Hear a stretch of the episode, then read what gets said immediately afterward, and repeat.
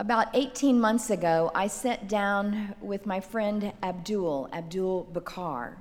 He immigrated to Kansas City from Somalia more than 20 years ago and is currently completing his PhD. I was a part of a team from Country Club Christian Church. We were seeking to strengthen our partnership with refugees arriving in Kansas City. Abdul was leading the refugee resettlement movement for Della Lamb and already we were involved with him. We were teaching English, we were setting up apartments for families arriving. Abdul, we said, tell us tell us some other ways we could help. Nightly, we see on the news that our country is not welcoming to refugees, but that's not how our church feels. We welcome those who come. How can we do more? Abdul sat back in his chair. He began to dream. Refugees, he said, have experienced great trauma. They need to heal. Music, he said, music has the power to heal. Music can transform the pain of the past and bring hope for a future. He said, I imagine that we could form an interfaith choir made up of people from all different countries, all different religious backgrounds. We could have people from Country Club Christian Church singing with refugees newly arrived from Nigeria. We could sing together. He said, we could sing, well, you know, like songs of peace.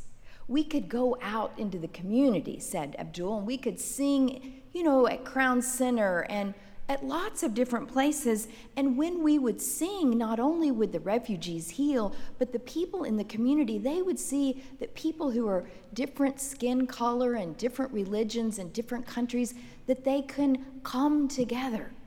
He said, We will sing at the White House. Well, we did too. We laughed we got in the car and we drove away that day. Barbara was there, and we laughed at Abdul because we knew how hard it was going to be to get just a small choir together to sing a few songs at church or over at Della Lamb. And we knew that Abdul's large scale dream bordered on the ridiculous. We knew, yeah, it could do some good, but it probably wasn't going to save the world or sing at the White House, this choir he dreamed about. Still, though, as we drove away that day, there was something within Abdul's eyes, the way they sparkled when he talked about this dream that made my heart sing. And I felt a little small. I wondered, how could this man who has been such, through such horrific tragedy, dream these big dreams. And why am I not dreaming big dreams? What gets in the way, do you suppose, of you dreaming big dreams, of us dreaming large scale dreams? You and I are sitting here this morning because some other folks, almost 100 years ago, dreamed large scale dreams. Before there was a single house within a mile south, that's south, right, of this church. Before there were any houses that direction, only a couple of dozen houses west of us, and maybe close to a 100 houses if you combined all the ones east and north of us before any of that was developed. Some dreamers decided to build a church here. There was a woman who was a charter member of that church who grew up just about six blocks away from here before there were actual blocks. And she remembers waking up in the morning and seeing the cattle grazing over here. And one morning she woke up and there were tents everywhere. And overnight, soldiers had moved in and made it a training ground as they prepared to go off to World War I. Already, three churches had been planted in this area, and none of them had taken off it did not look like a promising place for a church.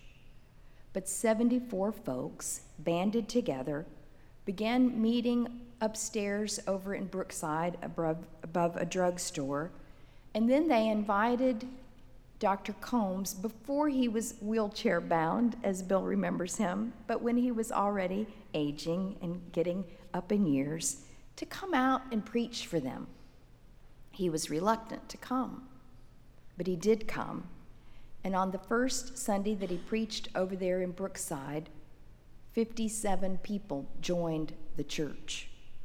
And when he retired 21 years later, there were 2,000 members. Dr. Combs wrote his autobiography in 1944, two years after he retired from here, and he said that what accounted for the phenomenal growth of this congregation was the large scale dream of its founders. How do we dream large scale dreams today? What gets in the way? What inhibits us from dreaming? A closer look at the spiritual journey of our founding pastor might give us a few clues. George Hamilton Combs was born in Kentucky. He and his wife Martha came to Kansas City for him to pastor a very small church over in the northeast part of Kansas City, just off of Independence Boulevard. This church grew and eventually became the gorgeous Independence Boulevard Christian Church with its Tiffany stained glass windows, and it is still the current site of Micah Ministry, where we serve food to the hungry once a month, usually about 800 folks gathering there. When World War I broke out, George and Martha Combs sent all three of their sons into war. He describes the horrible moment of dropping off each of their sons down at Union Station. They said goodbye, he said, and the light of the sun was snuffed out. He writes War, no longer a distant horror, but come to shadow us when we worked, to dine with us when we sat at table, to stuff with thorns the very pillows upon which we slept. Soon, George Hamilton Combs also went to war as a volunteer chaplain. One night, he slept near the battlefield in France, listening as the cannons were fired and trying to catch a little bit of sleep in a dugout with some other American officers. It was pouring down rain, and their blankets were starting to get wet. Late that night, a soldier returned to the dugout and found that his bedroll was completely soaked.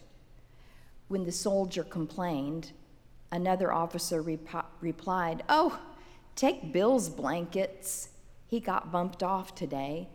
His blankets are still dry.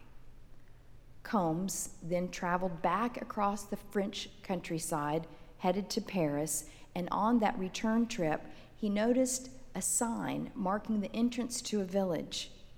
The village had been completely destroyed. All that was left was a gash in the earth and he read the sign leading in to that village that was no longer. And he realized that it was there in that village where he had slept just a few nights before. Combs came home to Kansas City and sunk into a deep depression. It was the most trying year of his life. His body and his soul ached. Combs had dreamed that the war would bring lasting peace and justice and a renewed sense of unity. He dreamed of democracy in a world that would champion the rights of the poor throughout the globe. Before coming home back to the United States, he sat with others on a bruised battlefield in Europe, and they went around the circle and shared that they knew beyond a shadow of a doubt that when they came home, there would be no longer any such thing as the Methodists and the Presbyterians and the Baptists, but everyone would be just Christian, and God would be the only ruler of a united church. But when he came home, nothing had changed. Everything seemed the same. He fell into despair, and he resigned from the pulpit where he had served 20 years on Independence Boulevard. He was 56 years old. and he calls this chapter of his autobiography When the Stars Fell Out of the Sky. After the despair, at age 57, George Hamilton Combs was swept up in a large scale dream. Maybe we must face the despair before the large scale dreams emerge. Maybe we must know the failure and sorrow of life before we discover the audacity to dream. The scripture tells a very similar story to the story of George Hamilton Combs. It is the story of the prophet Jeremiah. The prophet Jeremiah lived approximately 600 years before the time of Jesus, and he too witnessed the horrors of national destruction. The economic system of Israel had collapsed. Imagine the worst stock market crash ever. The temple was destroyed. Imagine today if the Vatican, the White House, the Congress, and the United Nations were all bombed on the same day. That's how they felt. The political system had lost all credibility. Imagine, well, maybe you don't even need to imagine. The best and the brightest minds had been deported either to Babylon or to Assyria. And those just sound like places over there. And so imagine if a couple of million of us were deported to Mexico and a few more million deported to Canada. It was a crisis that they had never known.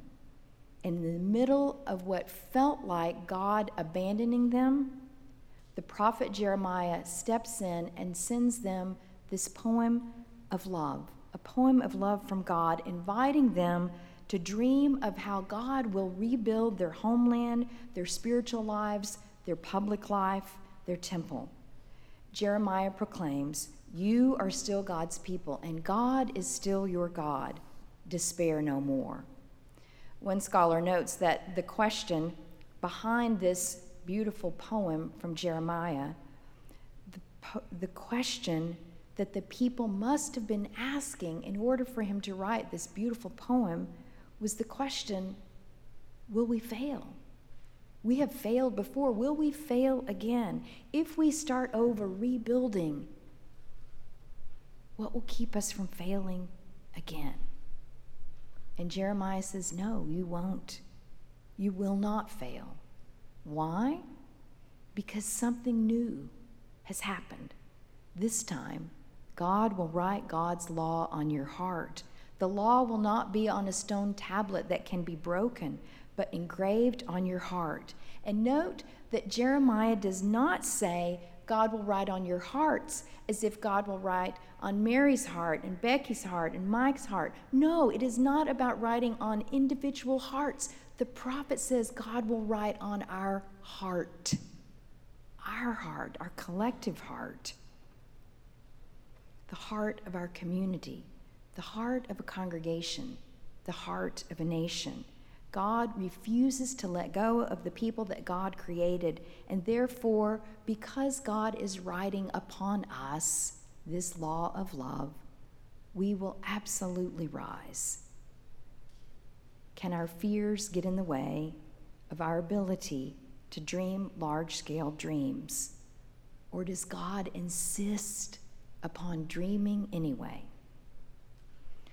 For years, I had heard the story of Archbishop Oscar Romero in El Salvador. Maybe you've heard about him too. We talk about him often on mission trips because he championed the rights of the poor in Latin America, particularly in El Salvador.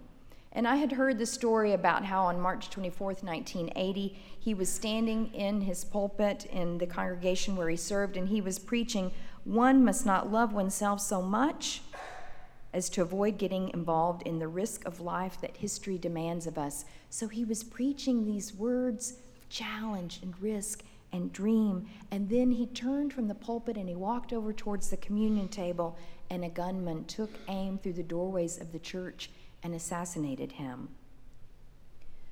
But the part of the story that I had not known until reading recently more of his story in a book called The Way of Love was that this bold, priest named Romero had begun his time as a Catholic priest as a strong ally of the repressive political regime of El Salvador.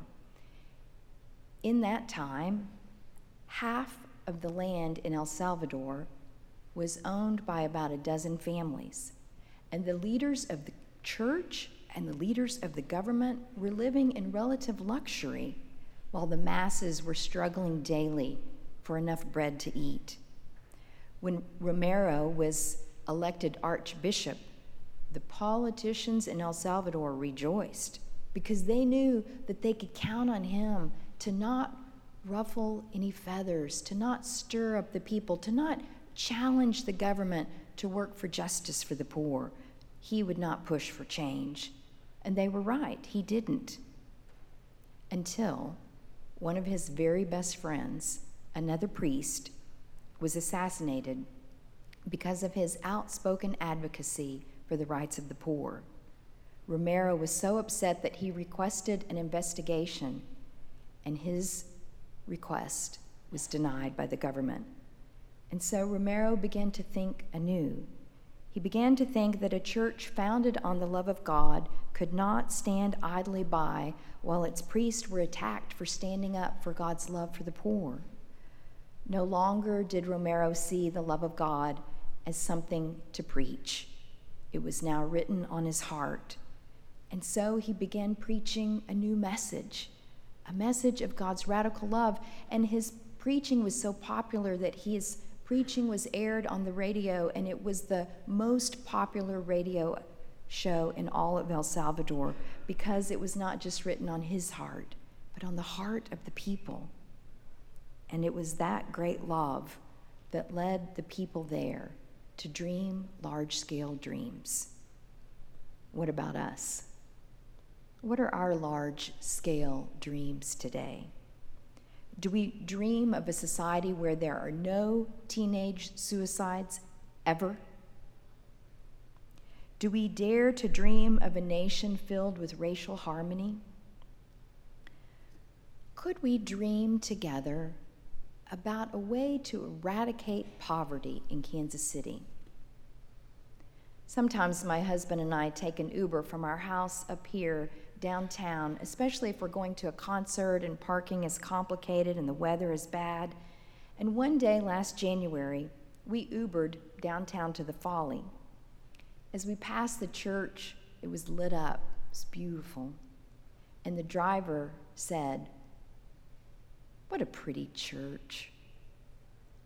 And I paused and I waited to hear what the driver would say next what would you want that driver to say? Would you want to hear the driver say, What a pretty church? You know, I think that's the church where everyone is welcome.